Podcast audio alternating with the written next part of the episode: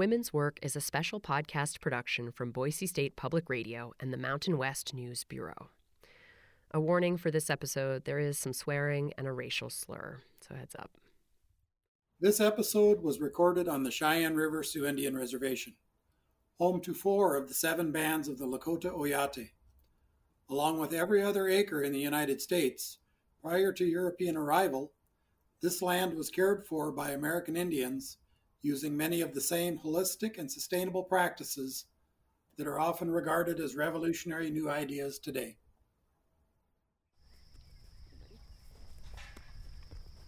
We'll come and we'll kind of slip around this side of the panel. Kelsey Scott gently guides her cows towards the pasture gate. She moves slowly, circling around them step by step, eyes down. Uh, we'll kind of bump them that way. It's a hot, dusty summer morning, and she's loading three animals into the back of a trailer that her younger brother Ty will drive to the butcher a few hours away. Ty, the, there shouldn't be any bills. I they should all be paid up. He said it's 27 mainly small boxes of burger coming back. The key phrase there is coming back. The meat from these animals will come back here to the Cheyenne River Sioux Reservation in South Dakota, where most of it will be sold to members of Kelsey's tribe. That means no feedlots, no mega corporate meatpacking operations, no grocery store chains that mark up the price. Kelsey Scott is trying to build a new meat system, a closed loop designed to feed her people. But in a way, it's also a return to a time when her people were self sufficient, hunting buffalo and harvesting food and medicine from these lands. For her, raising and selling beef on the reservation is about reclaiming tribal sovereignty. Sovereignty that starts with food.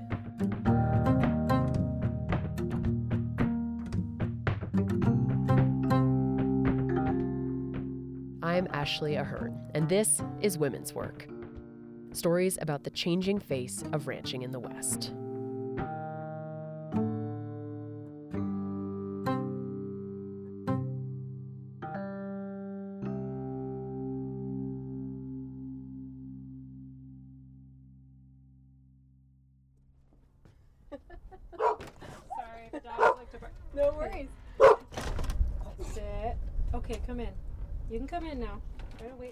I arrive at Kelsey Scott's house in the afternoon. I sit down at her kitchen counter and she offers me a beer. Well, the options that we have in this household are Michelob Ultra, the infusions, or Keystone Light. I or we have a Bud Light lemonade. She pauses to take off her glasses and clean them while we're talking. She has long brown hair with caramel highlights that she wears in a braid under a baseball cap. She has a quiet, determined confidence about her. I saw it in the way she treats her cows. She tells me she learned those traits from watching her dad train horses as a kid. Like my earliest memories were being strapped into a saddle, moving cows with my dad, mm-hmm. or sitting in the little blue barn on a tipped over bucket watching him start colts. Training horses is all about patience. You have to be firm without losing your temper or showing weakness. And those lessons served her well when she went away to college at South Dakota State University. There was a dorm on campus for Native American students. And it was supposed to put students from the res together so that they felt a little more at home. And they'd have like we'd have like culturally centric hall activities and stuff like that um, within the first semester. Across the wall in the in all of the bathrooms um, somebody spray painted go home prairie Kelsey said several of her Native American classmates dropped out that first year. Kelsey stuck it out. She took Lakota language classes, but was frustrated at the low quality of the teaching. She took history classes, but was frustrated at the one sided way the professors talked about Western expansion and colonization.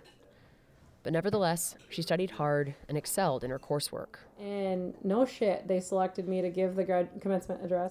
And I was the first Native American commencement speaker at South Dakota State University. After college, Kelsey couldn't wait to get back to this windswept, open country.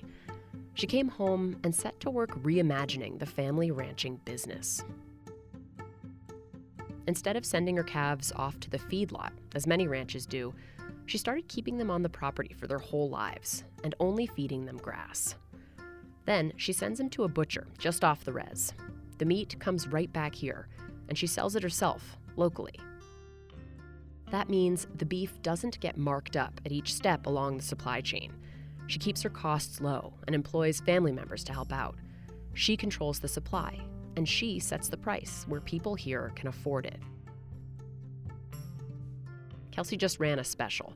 For 30 bucks, you get two T-bones, two sirloins, a package of ribs, and 4 pounds of burger. At some grocery stores, you'd pay that much for one good-sized T-bone steak. For Kelsey, it's not just about profit, it's about feeding people. And there's a big need. This reservation is almost the size of the state of Connecticut, millions of acres, with only five grocery stores, two of which are actually convenience stores at gas stations. Fresh food is hard to get here. That's what makes Kelsey's business, DX Beef, so important.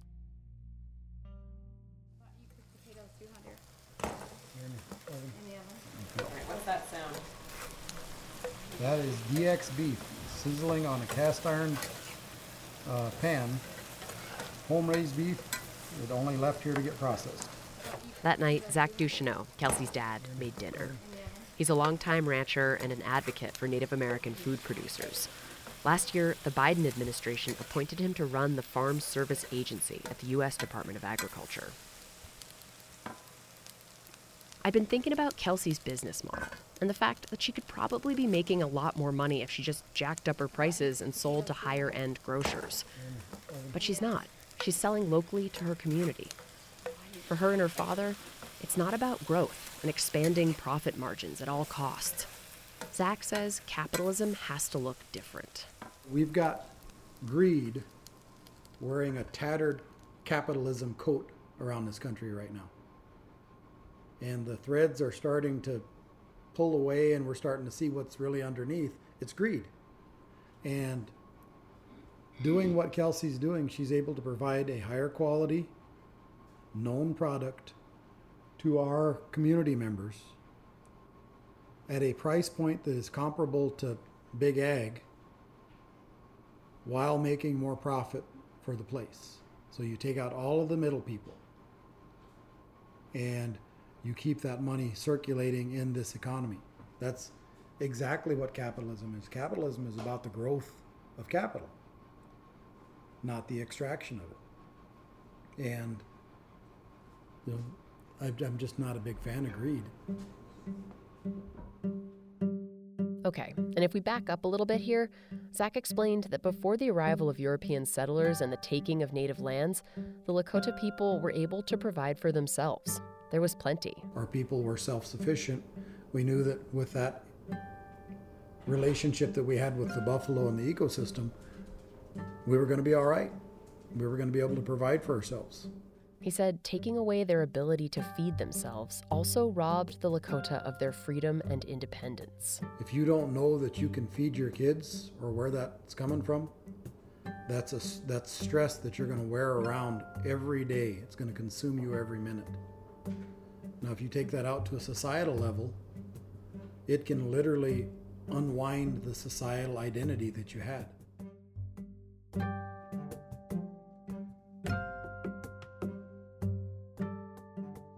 There's a movement that's been building for the last 15 years or so around food sovereignty. It's based on the belief that people have a right to healthy, culturally appropriate food that is produced sustainably, and that that right supersedes the power of markets and corporations. You might think about it like a reclamation of the food system from the grassroots up. As Kelsey and her father explained it to me, food sovereignty is the first step toward tribal sovereignty. So to me, food sovereignty is about recapturing that. If we, as a as a nation within a nation, don't have the ability to feed ourselves, the most basic biological need, we're going to struggle, and we're going to we're going to rend our hands over what our identity is, and we may get lost quite often.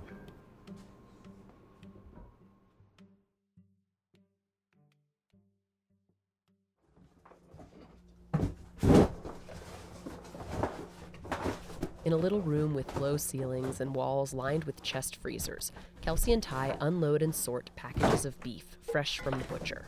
Yeah, I got my checklist of all the names of people who ordered beef. Ty carries in boxes of T bones, sirloin, ribs, brisket, and pounds and pounds of burger. And Kelsey puts the different cuts into bags. My aunt is on her way to pick up the deliveries that are going to go to Eagle Butte, South Dakota, and she'll deliver to around 35 people. Those 35 people are all members of the Cheyenne River Sioux tribe who are buying meat directly from Kelsey's company, DX Beef. Building this business hasn't been easy, but Kelsey knows that what she's doing is critical. That was made even more clear when the pandemic hit. There was a run on food at the few grocery stores there are around here, and a very limited supply was trickling onto the reservation. Sometimes the delivery trucks just didn't come at all the food system failed the Cheyenne River Sioux. People turned to Kelsey for beef, and she was ready. Business is, has been really good. Um, in the short time of one year, we have gone from butchering two animals every three months to now we're butchering three animals every two weeks. That's an increase of almost 10x. We actually sold out of all the steaks that we had on hand. So um, we've scaled up significantly, way bigger than I thought.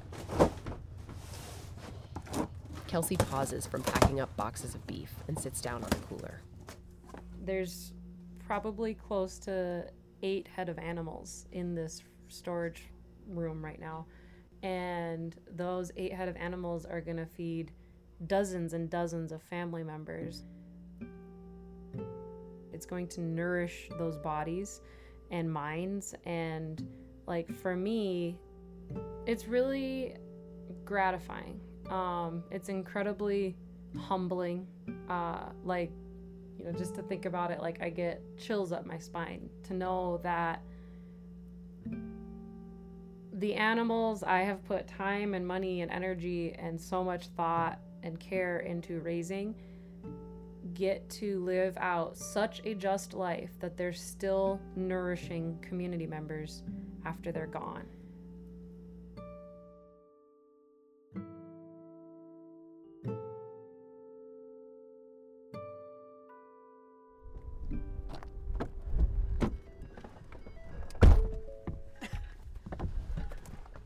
The next day, Kelsey and I get into her pickup and drive out through the pasture to visit her cows. So, I will take you out. Kelsey and her family run their cows on about 7,500 acres, most of it leased from the Cheyenne River Sioux tribe.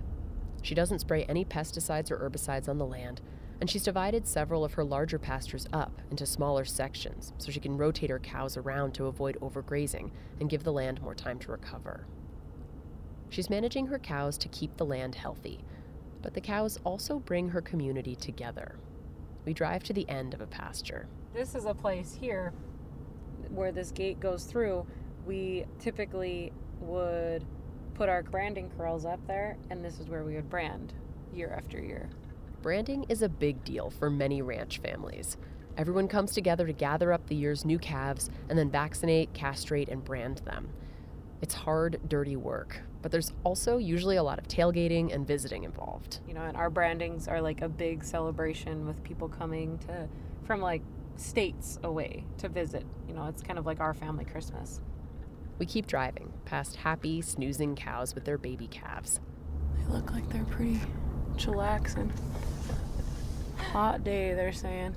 Take us to the river. And as we're bumping along, Kelsey is looking out the window, scanning the ground, and then she suddenly turns the pickup truck around. Oh, so this, that's fun. All right, let's get out and look a little bit here.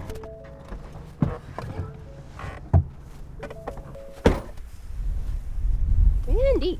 It is windy, yeah. I thought that I saw a um, wild turnip. She crouches down and pulls back the tall grass to reveal the stalk of a small plant with five star shaped leaves and a fuzzy bunch of seed pods at the top. It's called a wild turnip, or timsala in Lakota. And then um, this is a plant that we uh, traditionally would go gather uh, and we still do. It's like it's Timsala season right now, so a lot of people go gather. Um, Kelsey gets a shovel out of the back of the truck and digs around the base of the plant to pop out the root. so there's the turnip. Uh huh. And so this, um, the the teaching is that you always put back what you take. So you'll want to um, you take the top of this turnip plant, you know, because we've taken out the root, and then we'll bury the top to replenish nature that we just took from. She keeps the root bulb, which is about the size of a small lime, but she gently tucks the seed pods from the top of the plant back into the earth. So do these things, if it's overgrazed, you wouldn't have these things growing here? Yeah, yep. This is a little tiny one. The timsala root can be eaten raw. It tastes kind of like a starchy radish, or it can be fried, boiled in stews, or ground into a fine powder and used like a flour.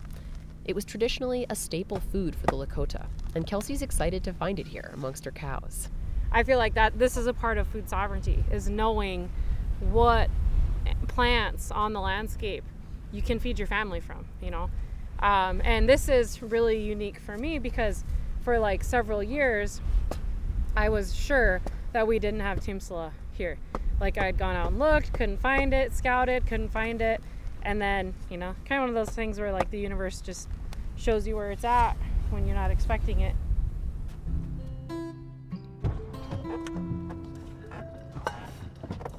Just leave that gate open because So this is the water tank that we've got, um, and it's spilling into the creek there, downstream. We get back in the truck and head for home.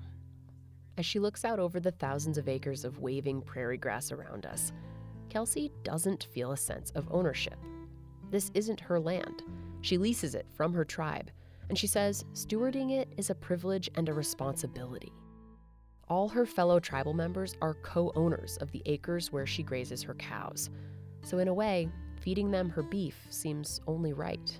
you know and so for me that's like when you say tribal member or tribal rancher that's what being a tribal rancher is is remembering what it means to be a part of the cheyenne river sioux tribe like if i'm talking about you know feeling like as a descendant of the lakota nation that stewarded bison across the entire continent that means different things for me because that means that like my great great great great great great grandparents may have wandered across this prairie at some point you know? And like when i go find the timsala out in the pasture i think i wonder how long it's been here. I wonder if my lakota nation at one point came across this timsala patch you know? Like there, there's this um, continuum of stewardship that goes far beyond any of the generations of people in my family that I'll get to meet.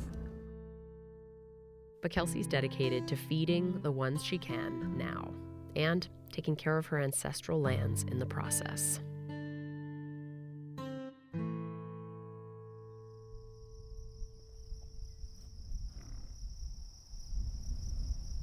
Next episode, we're heading to Idaho wolf country to ride the range with seven sisters who are finding new ways to keep their cows safe and keep wolves around. You know, they have every right to be out here. They're part of this natural ecosystem. They've been here way longer than we have.